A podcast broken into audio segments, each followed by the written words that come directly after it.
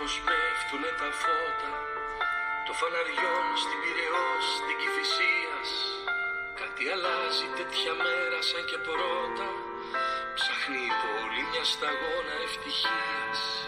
Την πόρτα κράτα να περάσει το φεγγάρι Να κάνει βόλτα το δωμάτιο και να φύγει. Αυτός ο κόσμος όλο λέει αλλού να πάει Κι όλος στα μάτια σου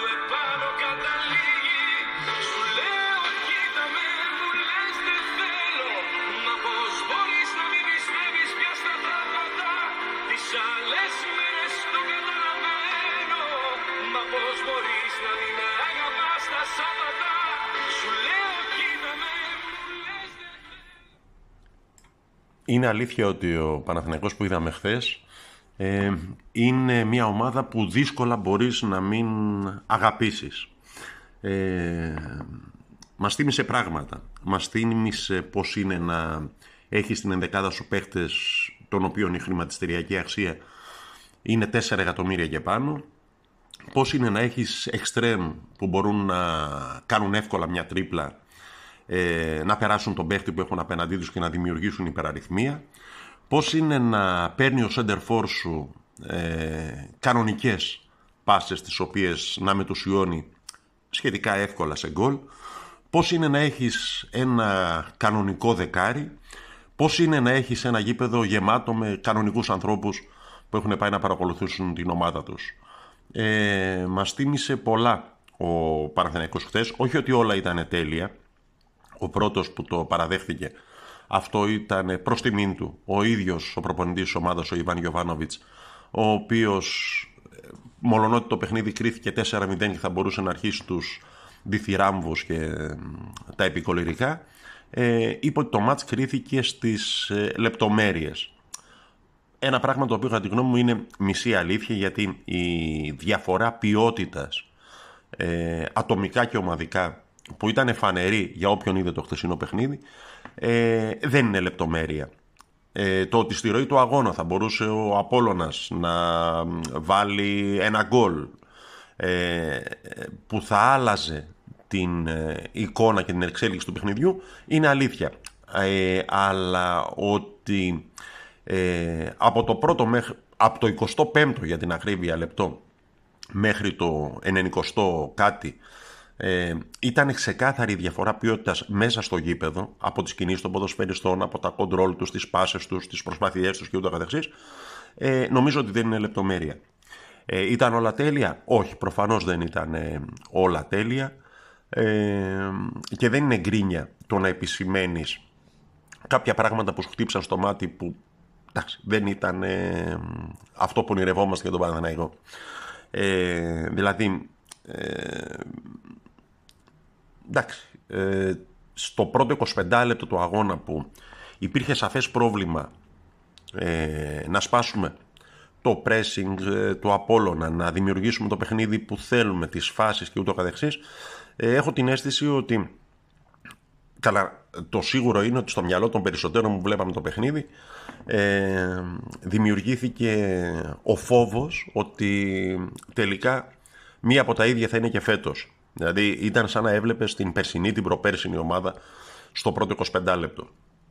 Ε, έχω την αίσθηση ότι όλα ξεκινούσαν από το κέντρο μας, δηλαδή το δίδυμο αυτό Μαουρίσιο Πέρεθ που έχει καθιερώσει ο Γιωβάνοβιτς ε, μοιάζει να είναι πολύ αργό για τις ανάγκες ενός παιχνιδιού ακόμη και με τον Απόλλωνα που δεν είναι από τις ισχυρές ομάδες κατηγορίας.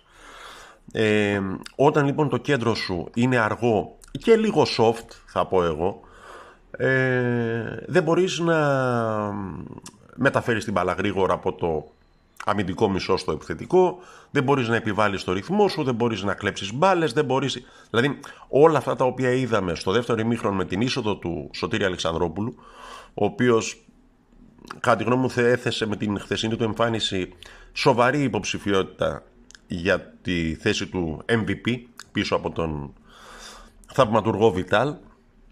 Ε, όταν ήρθε ο Αλεξανδρόπουλος κλέψαμε μπάλες, ε, κέρδισε μια αποβολή ο μικρός έβαλε ένα απίθανο ευρωπαϊκό γκολ ε, με επέλαση και σούτ έξω από την περιοχή. Ε, ήταν ένα πιο δυναμικό, πιο γρήγορο κέντρο από εκεί πέρα ένα άλλο ποδοσφαιρικό συμπέρασμα, τουλάχιστον στα δικά μου μάτια και στο δικό μου μυαλό, είναι ότι η αριστερή μεριά με Χουάνκαρ, Βιτάλ, ε, λειτουργεί καλύτερα και πιο αποδοτικά από ότι η δεξιά με Κότσιρα, Αϊτόρη, Κότσιρα, Χατζηγιοβάνη. Απ' την άλλη, ε, εντάξει, υπήρχαν τα αναμενόμενα προβλήματα στην άμυνα, στο κέντρο της άμυνας, όπου εντάξει στα σχόλια από ό,τι διάβασα στα site πολλοί την πέφτουν στο Σάρλια, ε, τον Κροάτι που ήρθε ε, φέτος από την Άγκαρα Γιουτζού, αλλά ούτε ο Βέλεθ ήταν ο περσινός Βέλεθ. Ε, εντάξει, όλοι περιμένουμε ότι με την επιστροφή του Σέγκεφελτ ε, ενδεχομένως και με το γύρισμα του Κουρμπέλη όταν με το χαλό επιστρέψει ο αρχηγός ε, νομίζω ότι περισσότερο θα λογίζεται ως παίκτης αμυντικός και όχι ως χαφ ε, ότι θα βελτιωθούν τα πράγματα στον τομέα αυτό. Ε, από εκεί πέρα ο Διούδης πάρα πολύ καλός ε, με ρεφλέξ που καθάρισαν δύσκολες φάσεις, υπήρχαν δύσκολες φάσεις ε, στο χθεσινό παιχνίδι. Ε, ο Ρούμπεν Πέρεθ, ο οποίος ήταν ένας παίχτης, ο οποίος εξέπεμπε ε, σιγουριά, ε, σε ένα παιχνίδι βέβαια που δεν τον έτρεξε όσο ενδεχομένως θα τον τρέξουν άλλα παιχνίδια που θα έρθουν στη διάρκεια της σεζόν. Ε, ζήταγε μπάλα, πέρναγε το παιχνίδι μέσα από τα πόδια του και ούτω καθεξής. Παίρνει μια αχρίαστη κάρτα, δηλαδή εκεί στο 10ο-12ο λεπτό, ε, εκεί στο κέντρο του γηπέδου, ε, άνευ προφανούς αιτίας. Ε, και εντάξει, όταν το αμυντικό σου χαφ έχει κάρτα από το ξέρω εγώ, 12ο λεπτό και λίγο μετά φορτώθηκε και ο Μαουρίσιο μάλιστα με, δεύτερη, με κίτρινη κάρτα, ε, έχει ένα πρόβλημα. Γιατί δεν μαρκάρουν με την ένταση και με τη δύναμη που θα έπρεπε και θα μπορούσαν. Ε, από εκεί και πέρα μίλησα και προηγούμενα στην αρχή του podcast για την ε, διαφορά ποιότητας που ε, ήταν φανερή ανάμεσα στις, στις δύο ομάδες, τον Παναθηναϊκό και τον Απόλλωνα. Ε, τα προηγούμενα χρόνια και πέρσι και πρόπερσι και αντιπρόπερσι και ούτω καθεξής, πολλές φορές έβλεπες τον αντίπαλο και ζήλευες παίκτες, να το πω έτσι. Δηλαδή έλεγες, α, αυτός ο τάδε με μια χαρά θα μπορούσε να φοράει τη φανέλα του Παναθηναϊκού, να είναι στη δική μας ομάδα. Ε, Χθες, μετά από πολύ καιρό, μετά από πολλά χρόνια, έβλεπες τον Απόλλωνα, ο οποίος το πάλεψε, το προσπάθησε. Δεν ήταν μια ομάδα παρετημένη που μπήκε στο γήπεδο και λέει εντάξει, παιδιά, θα φάμε τρία γκολ και θα γυρίσουμε και φάτε σπίτι μας. Ε, Έβλεπες λοιπόν μια ομάδα από την οποία δεν ζήλευες κανέναν παίκτη. Δεν έλεγες ότι αυτός θα μπορούσε να παίξει. Ε, ξέρω να φοράει και τη φανέλα του Παναθηναϊκού. Ε, και αυτό είναι κατά μία έννοια μία είδηση, γιατί ήταν κάτι που επίσης το είχαμε ξεσυνηθίσει. Ε, κάτι που το έχω ξαναμπεί και σε προηγούμενα podcast, ε, που δεν, προσωπικά δεν αντιλαμβάνομαι, είναι αυτή την προσπάθεια να ε, χρησιμοποιηθεί ως δεκάρι, ως παίκτης πίσω από τον επιθετικό, ο Καρλίτος. Ε, το δοκίμασε ο Γιωβάνοβιτς ε, χθες στο δεύτερο ημίχρονο περνώντας τον Ιωαννίδη Σεντερφόρ. Ε, ο Ιωαννίδης, ο οποίος λιγοστές φορές ακούμπησε την μπάλα, όχι με δική του ευθύνη. Ε, αλλά ο Καρλίτος χθες έβαλε δύο γκολ. Αυτή είναι η δουλειά, η δουλειά που ξέρει. Αυτή είναι η θέση του. Να τελειώνει τις φάσεις. Να βάζει γκολ. Ε, και έχουν λείψει γκολ από τον Παναθηναϊκό. Ε, εντάξει, έχουμε ξαναβάλει τρία και τέσσερα γκολ. Ναι, αλήθεια είναι ε, και στο περσινό πρωτάθλημα συνέβη αυτό μια-δυο φορές. Από εκεί και πέρα όμως είναι σημαντικό να έχεις έναν center for που θα μετουσιώνει τη μισή φάση σε γκολ. Ε, έχεις παίκτες από πίσω που έχουν την ποιότητα να δημιουργούν τις φάσεις αυτές, να τον βγάλουν με καλές προϋποθέσεις, ε, οπότε δυσκολεύομαι να αντιληφθώ το νόημα της μετατροπής του Καρλίτο σε δεκάρι. Εντάξει. Ο Γιωβάνοβιτς, πάντοτε οι προπονητές ξέρουν καλύτερα από εμάς που τα βλέπουμε τα μάτια ε, απ' έξω. Ε, τώρα, το συμπέρασμα το οποίο επίσης βγήκε από το χθεσινό παιχνίδι είναι ότι δεν μπορείς να φτιάξεις φρικάζε με μελιτσάνες. Δεν μπορεί να φτιάξεις γαριδομαχαρονάδα με γάβρο. Δηλαδή για να υπηρετήσεις ένα ποδοσφαιρικό πλάνο χρειάζεσαι παίκτες. Χρειάζεσαι παίκτες που να μπορούν να το υπηρετήσουν. Που δεν θα φοβούνται το ένας με έναν, ε, που θα μπορούν να κάνουν κυκλοφορία της μπάλας, που θα μπορούν να υπηρετήσουν ε, ένα σύγχρονο ποδοσφαιρικό transition. Ε, παίκτες σαν και αυτούς που πήρε ο Παραθενιακός τις τελευταίες δύο μέρες των μεταγραφών.